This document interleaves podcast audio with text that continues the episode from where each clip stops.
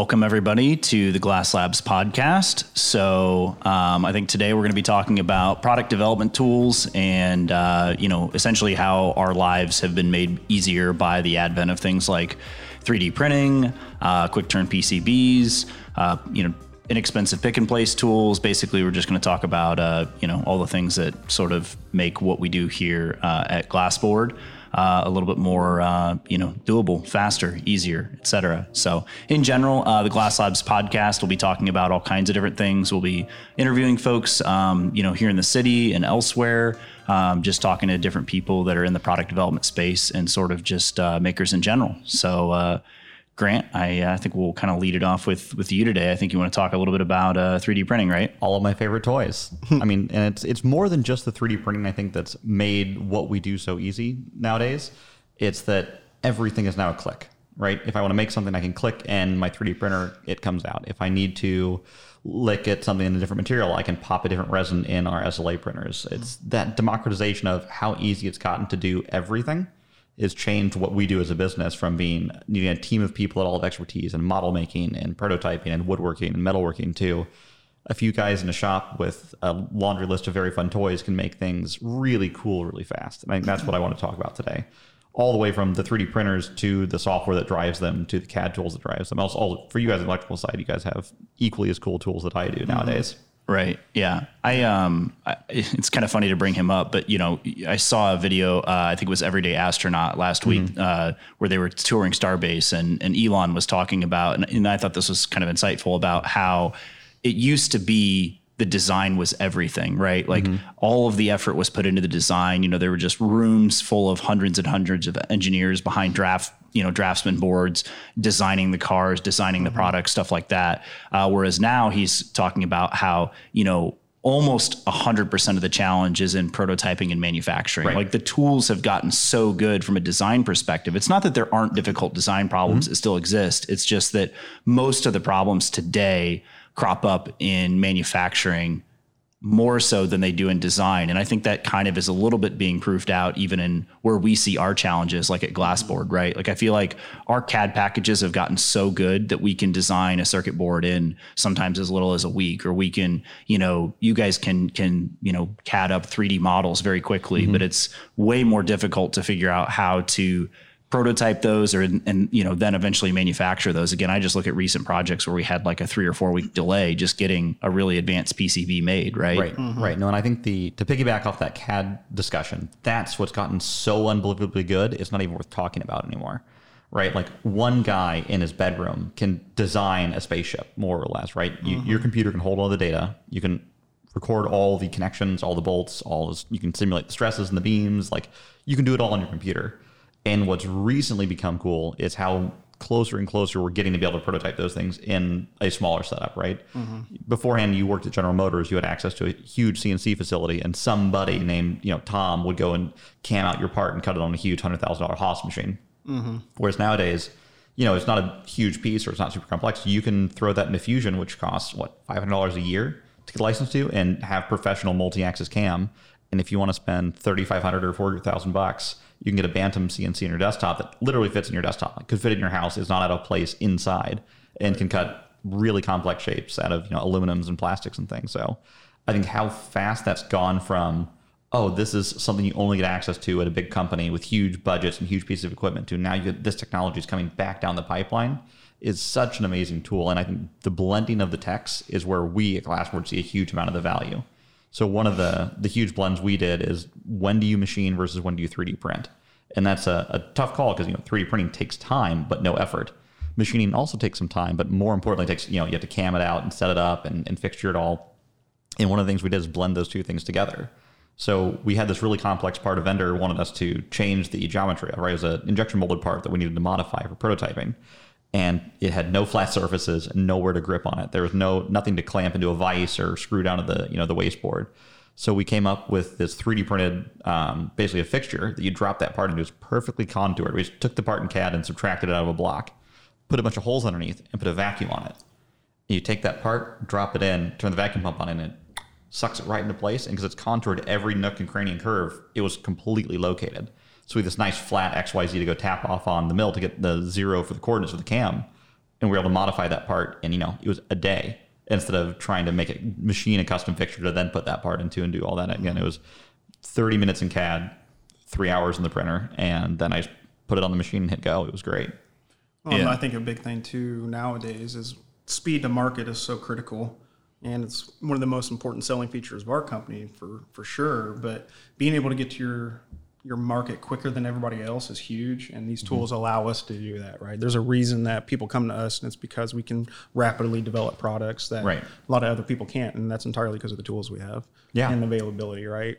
You know, you still have to understand how to use the, the paintbrush at the end of the day. Um, but I, th- I think having those tools again, it gives you- us a leg up and ability to move quickly. do you think people see the the value in the in-house prototyping? Do you think people are still mostly focused on you know i just need engineering and product development Right, and they sort of just assume that you'll work with whatever vendors it takes to help build their their product? Do you think like people see the value of having more and more of that expertise like like all under one roof in one like under you know in one At in a one bare place? minimum, right? We're we're cutting out a middleman of shipping, right? That's always Sure, a big challenge. yeah. You know, one of the lead times is just waiting for parts to show up. We don't have to worry about that. If there's a three day shipping, that doesn't exist for us. We make it, Right. and it literally comes off the printer, right yeah Um, so I think that's great. But on the flip side, it's also I think created a lot of noise because there's a lot of people who can really quickly develop something that hasn't been fully thought out. So I think there still has to be a process of how do we utilize the tools in a way that still makes good product. Just because we can make it fast doesn't mean we should skip steps, right? Yeah. Um, I think that's still a an approach that a lot of companies are still trying to figure out. Like just because we can print it doesn't mean we should, right? And I think that's where we do a lot of that kind of going back and forth with clients of, you know, what are you trying to get out of this part, and can we get away with the materials that 3D printing allow us to use? And um, I think those are important conversations to have early on. I, and I think that blends into my prior statement of like blending the technologies. Having 3D printing allows me to make castings much faster, silicone or urethane or other two parts, right? So it used to be you have to carve out your your piece out of you know wax or foam core or something, and then you mm-hmm. make you'd pour a silicone mold around it, and then you use that mold to make urethane castings or whatnot. Mm-hmm. This is a multi-day process. It's all hands-on. It's all artisan. Right. Whereas I can go design my part in 3D, make a mold in my CAD tool that's associative. So every time I make a change in the part, the mold auto updates, and I just hit reprint. Mm-hmm. And you know, the next morning I come in, wash the mold, cure it, and I can shoot parts that same day. And if I can put accelerant in like the urethane that makes them cure really quickly, I can pull four and five parts out a, a day out of a single mold. Right, right. And the urethane and silicon's got much stronger properties than your 3D printed flexible stuff, right? Or even your 3D printed rigid stuff. You can bump that up again because with the new Formlabs like injection molding stuff, you can print in their rigid 10K an injection mold. And we have a desktop injection molder, but they make even medium sized injection molding machines for small shops like us that we can then print tooling to, send it to that machine, and get injection molded parts out. Yep. right So looking back at like you know the ECAD side, what's really nice, and I think this is the same for the tools on the MCAD side, is you know years ago we'd have to worry very much so about the intricate details, you know, impedance matching and length matching and routing in these really particular ways. Where now the tools can really aid in helping a lot of that.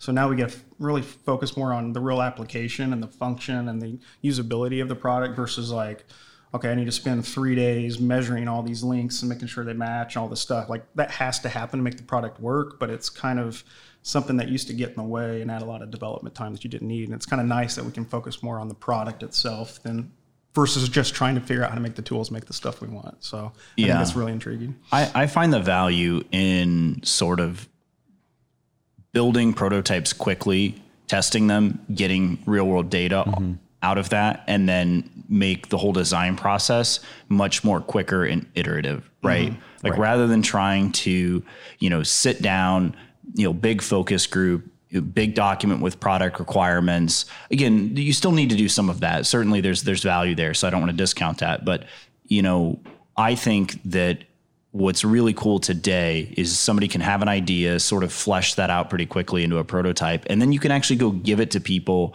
Maybe it doesn't have 100% of the features, but maybe it's got 80% of them, and really go figure out if that is a product that uh, they enjoy using, or if there's additional features or things that maybe you designed into it that they don't like, and you can take that back out, right? But being able, I think, to get to that prototype get feedback on something that actually looks and feels relatively close to what maybe the real product would be, uh, and then being able to iterate quickly off of that, I think is is really really cool. I do think that's a big challenge for you know in particular our larger clients is not not being aware of these tools and how they work. They're still stuck in this old school way where you need to spend months of you know reviewing and looking at every schematic and every line and look at every drawing and can go months. But back then, it was going to take months to fabricate it. So Right. you wanted to spend that time because you didn't want to waste it. Because Right. if you if you built your part and it was wrong, you had to go months again with Right. get to the next iteration. So trying to trying to get people educated on the process of it's okay to fail and fail fast, like because we're only going to lose a few days, not a few months anymore. Mm-hmm. So that's definitely a a trend that's easy for us as a small company to do it, but I think it's going to be very valuable to larger companies as they start to embrace it, and hopefully we can help them embrace it. And that's really what we're trying to do here. I mean, speaking of the fabrication side, so like Ricky, maybe you can talk a little bit about like uh, like the Bantam, right? I mean, that is a for people that don't know, uh, it's a inexpensive, you know, CNC, uh, you know, tabletop tool, um, really inexpensive, really approachable, but um, like in your opinion, what does that look like in terms of actually, you know, setting that up and and getting it to do the kinds of things that are valuable? Because I do think that there is a class of like cheap maker tool that um, while they can potentially be useful or do some things, you know, there's really inexpensive like 3D printers. It's like other than just printing, you know, a nice little figurine or like a test, you know, print or something, like they struggle to do what I would call like real world type things, engineering right? quality So, work, right. I mean, what, what, I guess maybe walk us a little bit through like that process, Ricky, of just like, that's a brand new tool, you know, that's Right, something right. that's new. So obviously there's some, sure, there's some like issues and bugs and stuff to be worked out, Yeah, but yeah. I mean, there's bugs and stuff to it, but I guess we just it's not like nothing too big. It's never a showstopper. yeah, exactly. I mean, we're just going to call them out of the podcast. Like the conductive sensor getting chips in it, you have to reset it and blow that out. That's annoying. Right, Other than yeah. that, it's perfect. yeah, exactly. But Yeah, kind we're, of we're pivoting to the section where we complain now about Right, right. right, right. Randy's Yeah. favorite part. That's yeah, right. Yeah, but kind of having like an outsider's view into the product development world, being able to like cut something you need right away on the Bantam or any CNC that we have, like it's just insane to me. Like um thinking about how you guys created products before 3D printers, I'm like, Oh, yeah. the amount of time that is saved, and same with the CNCs, the amount of time that is saved is just insane to me. Mm-hmm. Like, it's it's crazy. I just don't get it. Well, it's come a long way too. Like even in the last five years. Oh, yeah. I mean, Right.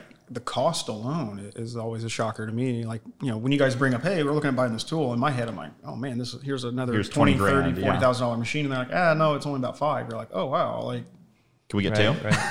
how is that possible? yeah, yeah, like let's do it. You know, Yeah, it is. It's amazing, just not alone the capability, but the cost. I think the cost is the big one with, especially on the 3D printing side. Right, and- 3D printing is not new. No. right? It's been around since what the 80s at least, bare minimum. Right, but Stratasys owned all the patents, and they were the Right. only guys, and there's all crazy Right, expensive. And then once that patent expired, like the floodgates opened, and it almost to a negative point, right? Sure, the yeah. first floodgates opened, you had all these cheap guys coming in that Mm-hmm. built, as Drew was saying, these cheap hobbyist printers that they're great. If you want to build a figurine or 3D print a little like doorstop at home or like play around with the button tech, on a like I have a $120 FDM printer at home. It's a potato, but it prints really usable stuff if you know how to use it. really right, high quality potatoes. Really high quality it's an expensive potato still. Um, it just is limited in its material, and more importantly, it's limited in how accurate it really can be, and and that's where you transition between like this hobbyist grade and the engineering grade, right? If you can mm-hmm. give up a half millimeter here or there, they're fantastic machines. But if you're trying to do like snap fits or live hinges or parts that have to really fit together without being sanded and massaged every mm-hmm. time, you need to go you know up in the chain. But as Randy's saying, up in the chain used to be fifty grand, hundred grand. Now up in the chain chain's like, do you have three grand? Right, that's all right. you really need right. you know, between the Formlab stuff and even the Ultimaker, like that FDM printer's got some really high quality parts we get oh, off of it. We, we need to talk about the Cricut. I mean, Oh man, talk about like the biggest tool. bang for your buck, right? So for, I mean, for those of you that don't know, the Cricut is a little XY cutter. So it's you know you put blades like razor blades or roller blades in it, and it's hmm. meant for like what do you even call it? like fashion It's kind of like the whole like Etsy crowd, right? Yeah, I mean, that's yeah. what it's really targeted at is like the home, you know, hobbyist creator type, and right? you want to like cut out your- custom corrugate. yeah, you cut out your greeting cards, and you can do like silhouettes, and then put another Right. card behind it, have it shine through. Scrapbooker. You can make amazing scrapbookers. scrapbooks. and you can cut fabric. So if you have like a pattern you need to Yeah. cut, um, you can do that, and it's got Mm-hmm. so. But it's really cheap. It looks exactly like an HP inkjet printer from about 2009,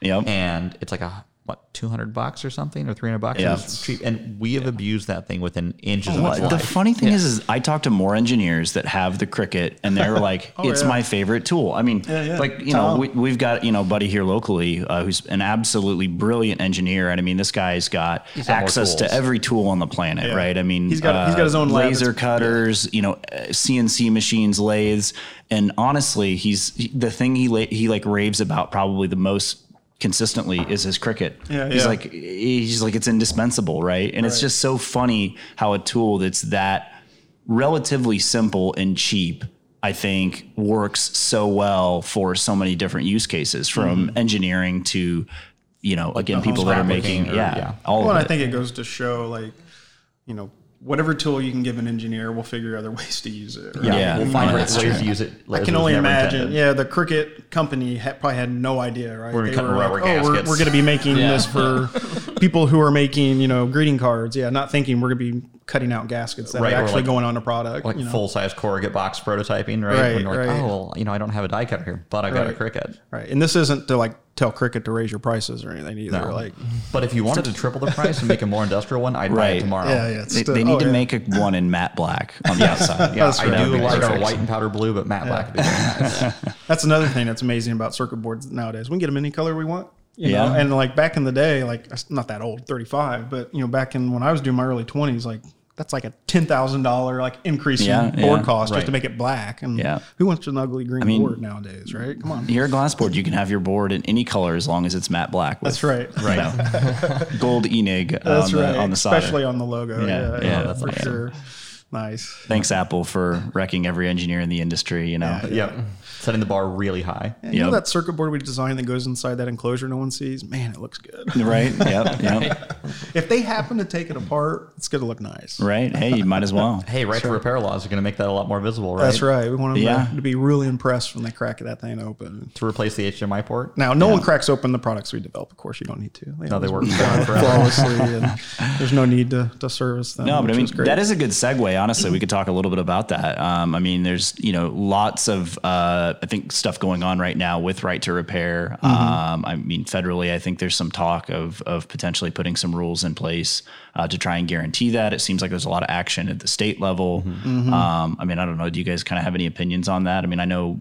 I mean, obviously, I think I'm I'm very for it. I, I think that. Uh, I, I think the right to repair is like both a a consumer side issue in terms of you know obviously people's ability to repair the things they own and, and make them you know work but i also think there's a huge side of it too just to the learning and the tinker side of things again i mean i literally got into engineering primarily from taking stuff apart. I mean, I like there's this like famous photo in my family, and I was like three years old, and a you know one of those onesie zip ups, right, with the you know with the, yeah with the feeties and stuff. And I'm sitting there, you know, and it's Christmas, and I you know probably had you know a, a bunch of toys under the tree, and there I am in the hallway. The best gift I got that year was my parents wrapped our old answering machine, and you know I'm sitting there with a screwdriver and you know just tearing it apart in the back hallway. Um, but I, I think there's a certain amount of importance to like the ability to to take stuff apart both to repair it but also i think just to to tinker with it to use it for a different purpose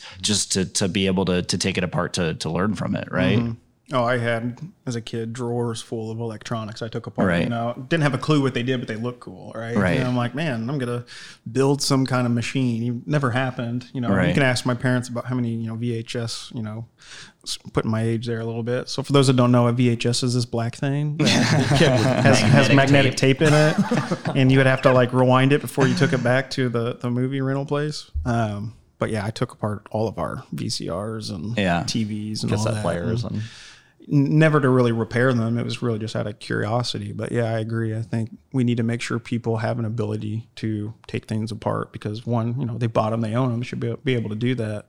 Now, are people going to be capable of repairing some of these devices? I think there's going to be a challenge there. Um, I mean, I have I have a great example, right? I and this just- is where I get torn. Yeah, I, I, Yeah. I just bought an Xbox, and you know, you guys have all seen it. We I damaged Right. the, the HDMI port on that. Like something that for us would be relatively easy to fix, Right. but it's very complex. So you got to really rip that thing apart, and you know, who knows if you can fix it or not and get it all back together. And even if you do, if something else happens, now you're almost guaranteed that. Yeah, warranty I mean, I, for it, and I yeah. think there's, So- I do think there's a different, there's a, I think there's a distinction between the right to repair and the and making things repairable, right? I mean, I do think that Exactly. to to a certain extent, technology is going to progress. Things are getting smaller, things are getting more complex.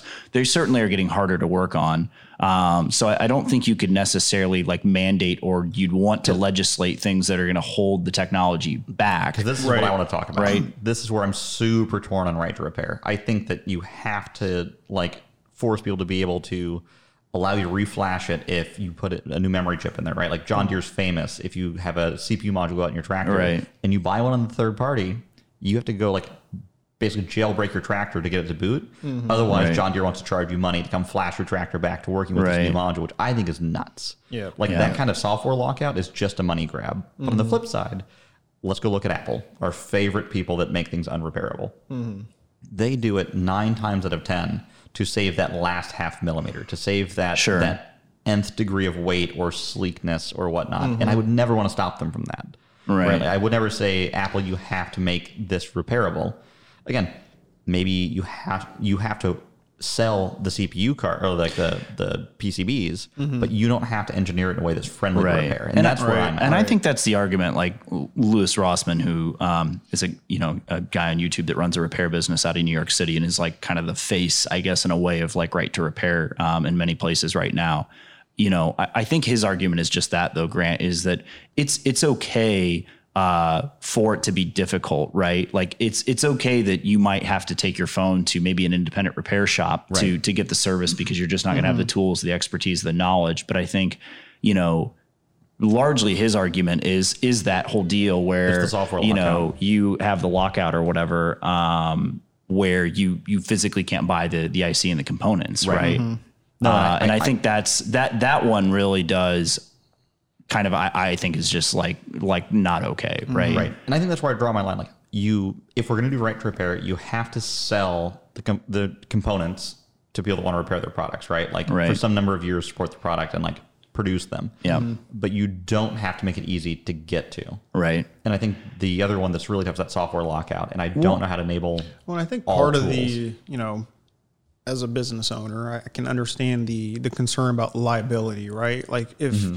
if someone's able to, in the case of you know like John Deere, they're going to find a third party part that they install into the to the their product. You know, does John Deere want to warrant that now because Right. they're using a third party, right? So I can understand the hesitation from that standpoint, but at the same time, like if consumers want the ability, like they're the people who buy your product. Yeah. Like quit making it difficult for them to fix the stuff they right. right. and there are, for. and there are some laws on the books already that kind of t- speak to this, right? Which is that you know I, I think the way that it's essentially written today is that the onus is on the manufacturer that if if you repair something, right, and um, you know you, you send it in after the fact or whatever the case may be, Right. you know if if they can prove that yeah, like you completely damaged this or you know Randy, you went to replace the HDMI connector on your Xbox and you completely like fried half the circuit board, Right, right? right. They're Like, not gonna we're- they're not replace going to cover it. But I think f- just to just say, well, no, you opened the box, right? Therefore, you know your your warranty is Right, void right, off the bat. Even if you did a, a good job or you did a repair to something Mm-hmm. that's completely you know in a separate area or irrelevant to the to the current issue.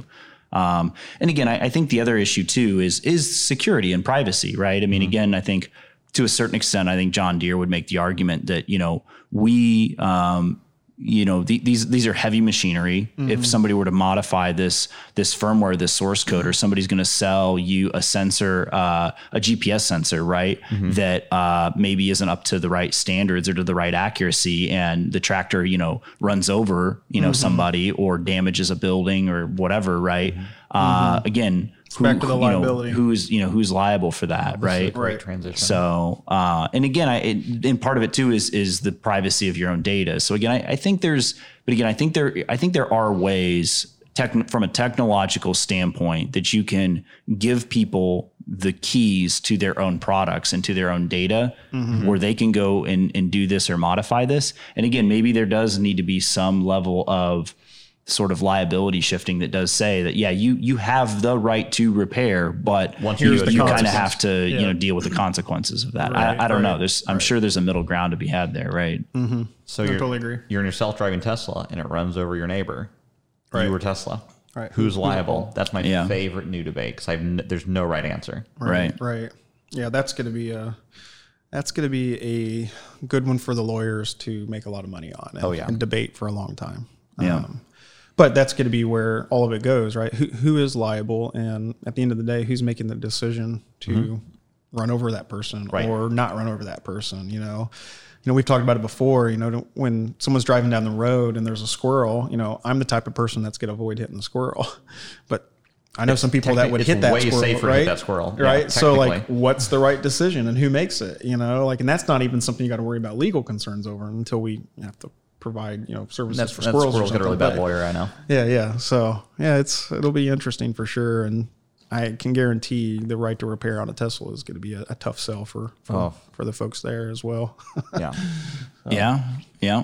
But there are, I mean, there's a huge community of people that Mm-hmm. that constantly, you know, modify them, hack them, everything else, right? I mean, it's it's can it's Mm-hmm. It's kind of been something that's happened to vehicles since uh, you know the dawn of vehicles, right? Is, Right, is people right. tinkering and, and messing with them and stuff like that, right? Well, and autom- automotive's a great example. I mean, up until fairly recent, you can go to any auto parts star, a store and, and fix almost anything you needed to fix on your car. We've kind of got away from that in a lot of ways. I mean, even like if you could fix it, you still got to take it to the dealership and have them potentially flash something, Right, update right. something in the ECU. It's no longer a hey, I replaced my you know O2 sensor, I'm good to go. You know, Right. it's a Yeah. well That we- module it- no longer talks to this module, and you need to get some module. calibration done, and, and, you know, and that's not necessarily an expertise everyone has, not only equipment to do it. Well, so and they don't release the ability to do that. right? Like I said, like, General Motors like won't release the ability for you to like reflash those modules together unless you're a certified repair place. And I think some of that hesitation, again, is even with taking things apart, is I think a lot of big companies are, are afraid of exposing some of their IP because in order to fix something, you have to have some amount of understanding of how it works. Yeah. Right. Mm-hmm. And some people don't want you looking under the hood because you, you may learn a little bit about their secret recipe and run Yeah. off with it. Now, mm-hmm. we all know how it goes. Like you can run off with something, but you still got to go build an entire company. Like Right. Right. you can rip off Apple and Tesla all day long, but good luck trying to build a company brand. equivalent and Yeah. a brand, Right. right? Like so, there is some some balance there. Yeah, for sure. I think it's a I think it's a, a wildly you know interesting topic. Um, you know, it's it's funny we t- we talk about you know all the different you know technology and, and components and ICs that you know go into this stuff that is so hard to repair. Um, heck, half the battle today is just is just you know getting your hands ICs. on said Right. ICs and stuff like that, right? So obviously that's. Uh, majorly affected uh, a lot of industries, a lot of people that produce things within the industry. But I would say even right now, you know, the, the part shortages uh, are are coming to impact us on the product development side. And I know that I've certainly had a lot of conversations with a lot of our partners and vendors in terms of you know just saying, hey, if if I can't get my hands on the right chips and ICs and stuff to design them in, you know, where are we mm-hmm. going to be at here in a year or two from a product mm-hmm. development standpoint? Right. So I, I'll be real interested to see how the chip shortage and the part shortage actually, I mean, obviously it's having big impacts on people's ability to build product today, but I almost wonder whether or not it's going to stifle a little bit of innovation here mm-hmm. uh, in another, you know, 12 to 18 months in terms of the products that aren't hitting the market, the new products that aren't out there simply because people couldn't um, couldn't couldn't design them, right? And it's what's amazing to me is not like it doesn't surprise me that like for production volumes the lead times have gotten nuts, right? sure, sure. It's crazy that it's gotten so desperate that there literally isn't anything left on the open market. Like for like you know if I wanted to buy five of something, they don't exist. Like the fuel Right. gauge chips and the battery stuff. Yep. Like I just found out that you know another part we needed for like a bunch of products we make doesn't exist right now and isn't Right. going to for a long time. And unfortunately, we're still a good distance away of being able to 3D print microchips. Oh. You're like, one, one day, I, I have no doubt we're going to get there. But Yeah, and kind of yeah. getting you know full circle back to you know prototyping tools and stuff. You know, I think a lot of the early hope was that you know if you had a failure in something, you know, simple would be um, you lose the back of your TV remote, right? new Or. You know, now I go to Samsung, I download you know the little cover file, Mm-hmm. and my little home printer spits it out, and now I'm back functioning again. So I think there's going to be a kind of combination where this 3D printing world and this whole right to repair maybe actually merge together in a place where everyone kind of benefits Yeah. from it. Now, again, like we can't 3D print chips yet, but I- you, you you'd be surprised where we're going to end up. We're getting real boards. close. You know, yeah. Yeah. there's several companies that are I heard very that- impressive on the circuit board I heard that printing. so- Dyson had a program going, and I read this a, a little while ago, so I don't know if they're still doing this or not. But I think they had a program where basically they would uh, ship you like relatively like high end uh, 3D printer Mm. uh, to like you. I think you could fill out like an application to be like a vendor for them, like, and they would set them up all around the country. And the whole concept was Oh. like at repair uh, shops or whatever. well, yeah. sort of. No, I mean, I think this is like literally just like everyday people. They would Mm. drop ship you, you know, a 3D printer and instructions how to use it. And again, I think there were some qualifications in terms of kind of, you know, knowing a little bit about a 3D printing and stuff. Mm-hmm. Right. But essentially, uh, when people needed parts for their Dysons, and you know, there's all these different models and lots of different plastic parts in them.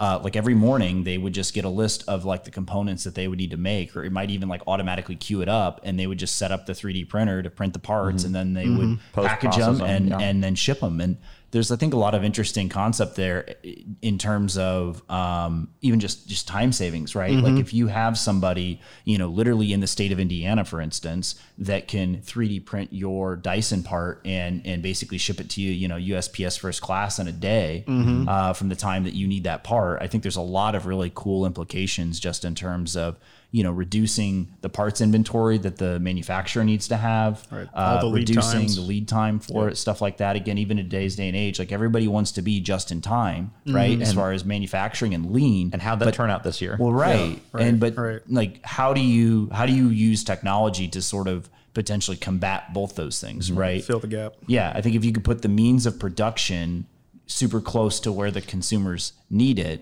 um, and and to a certain extent, sort of on demand, I think that kind of solves the problem uh, from from both sides. Well, and again, that's where everything's at. I mean, we got to thank Amazon for that. I want something, I get online, I buy it, and within the shoot, sometimes by the end of the day, it's at my house already, right? is So, it, so we've already broken. become a very instant gratification kind of culture and world. So it's no shocker that that's where we're going with equipment and prototyping. We, Yeah. we need it now. But to that point, you know, the whole remote deal, like I, I've not, I feel like I have not seen a whole lot of other companies or people sort of like embrace that uh, Distributed. That Well, and again, I, I think right? we get back to the liability piece. We get back to the people may be afraid to give models, you know, because that's, that's IP. Their, it's their IP. That's it. and um, now we all know that we can knock off plastic parts, you know, pretty easy and Desktop 3D straightforward. scanners are only right? like, a thousand bucks. Um, but I think that's where some of that hesitation is. But I think naturally consumers will drive the market like everything, and at some point there'll be enough of us. They're like, no, give us give us the models. We just want to print the part. Like, Right.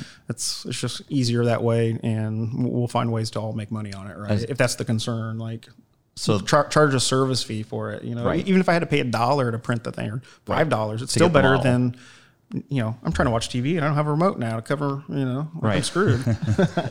I need that now, right? I don't have remote covers on like any of my remotes in Yeah, my house yeah, because yeah, my kids run off with them. I mean, but, yeah. obviously it still works without the cover, but Yeah. you know, it's just awkward to hold and all that. right. but my most exciting thing is like I finally think I know what I want to do when I get old. Is like you know restore cars. That's a super fun thing to do. Sure, yeah. And what's crazy is there's going to be these cars that are old enough now that there aren't spare parts for Oh, anymore. absolutely. Mm-hmm. And the what used to happen is there have there'd be these little shops that would pop up that would then go remake castings for you know Model T or something like that. Right, right. and that used to be very they'd be crazy expensive and low volume and long lead nowadays for a reasonable retiree like garage shop budget you can build out a garage Mm-hmm. that can just have you make all of the parts Right.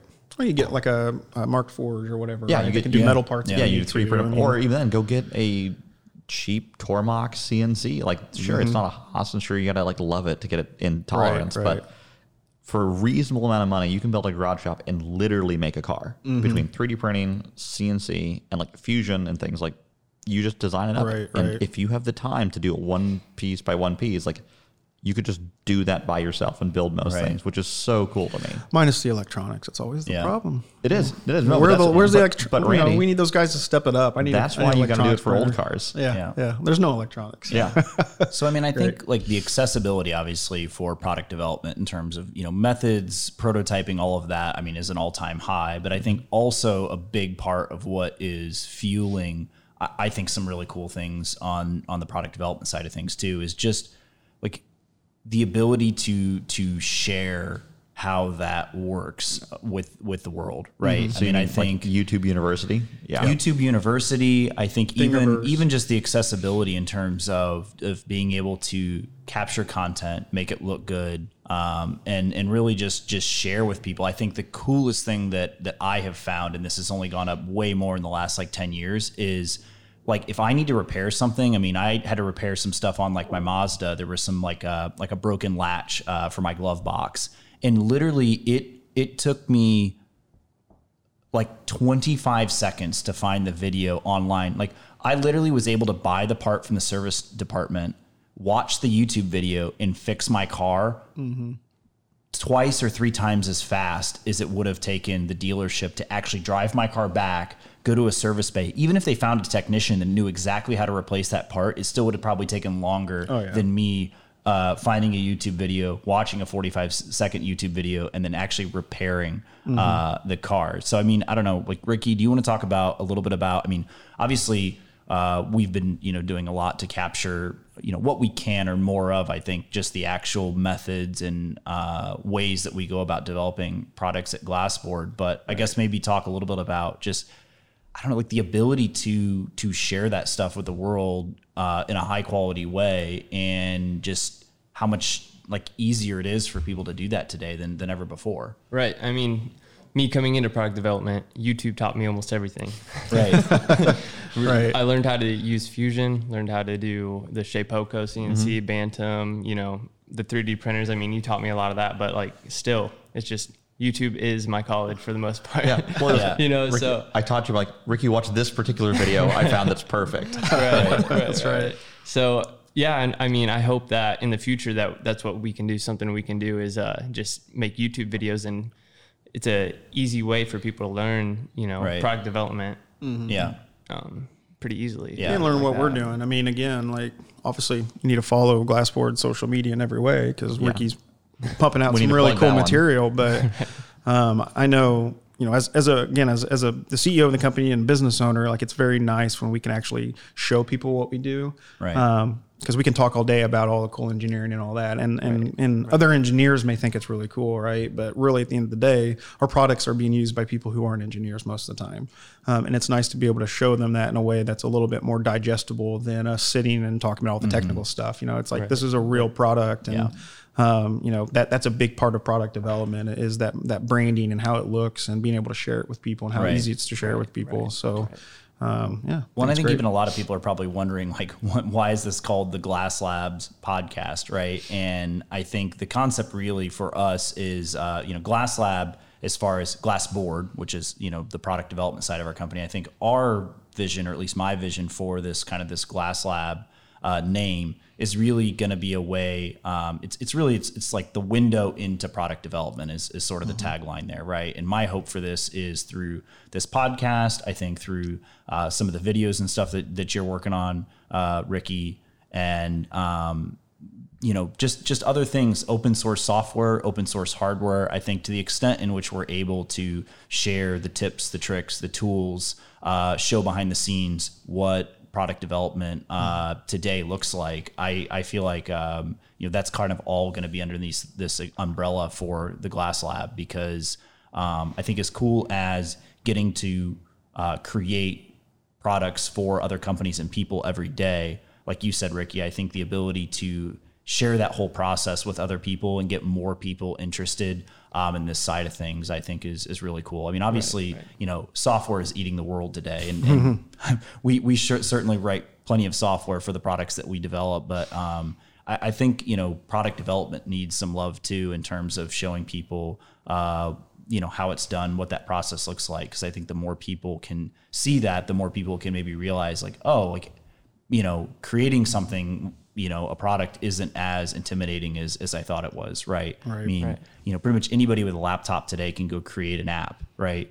Um, and i think in many ways anybody can create a you know a hardware product. Um, it's just you know showing them the the ways that you can do that uh, affordably quickly uh, and and not have to like reinvent the the wheel every time, right? And I think like that's a good transition, like to plug in. Like if you own a laptop and you need to make something and you don't want to buy your own tools, like plug the makerspace that we're in, right? Yeah. We're in Machine here. Yeah, in Machine's 16 excellent Tech. place for that. And so, you know, we grew up before Indianapolis had a makerspace or a co-working space. So, you know, we had to slowly acquire our own tools along the way and kind of build that up. But today, you know, had I been starting to start up and trying to do hardware, I would join a makerspace because oh you can, yeah. for, you know, the accessibilities. Yeah. for Yeah. such a low fee. a sl- low you fee a month, you can come in and get access to not only the tools, 'cause that's only part of the, the, the story that no one gets. Like, yes, you get access to the tools, and that's great. Right. You get The access expertise. to a, a room of people that are crazy and like minded and driven like you are. You can bounce your idea off. They can teach you a new skill, how to use a vacuum former, a CNC. How do you? Oh, I would model that differently because that looks like you're running up against this problem, right? Or oh, I I design my circuit differently, and that cur- like camaraderie is really important in engineering and product development, right? Yeah. However much everyone thinks we're The community aspect of yeah, it, right? Absolutely. Everyone yeah. thinks we're introverts that you know slide pizza under the door once a week and keep us alive. That's honestly not what I think most. What I'm going to say product development engineers are. Right. I think that it is a different breed. Most of us are incredibly social. If you look at our office, Mm-hmm. you know we're nerdy. We you know we like Star Wars or Star Trek for one of us at the table. Uh, one point One, names. one heathen. Yeah. Yeah. But you know, but we're all incredibly gregarious and outgoing, and we feed off the energy of each other and the people that use our products. I think that's a huge motivation that a lot of the guys I talk to, you know, high school kids or middle school kids, when they're talking about, oh, engineering, that sounds boring. You just do math all day. I'm like, no, like mm. I didn't do well in math in college, but computers do it for me now, Calculators are great. right? Yeah. So, um, you know, kind of as we wrap things up here on the uh, the first uh, episode here, um, I think we kind of already hinted at it. I mean, um, we're going to be sitting down and, and talking to uh, Alex Bandar in the future, um, who is uh, you know the, the manager here at uh, Machine. I think the goal is also to maybe talk to some of the folks at uh, 16 Tech, which Yep. is sort of the greater campus. Uh, that we're at right now. So um, again, I mean, I, if you guys are interested in, in product development or just uh, you know here in Indianapolis, uh, the 16 tech space in general, uh, there's definitely going to be some folks that we're talking to here, uh, you know, pretty soon on uh, on on the new podcast on the show. So.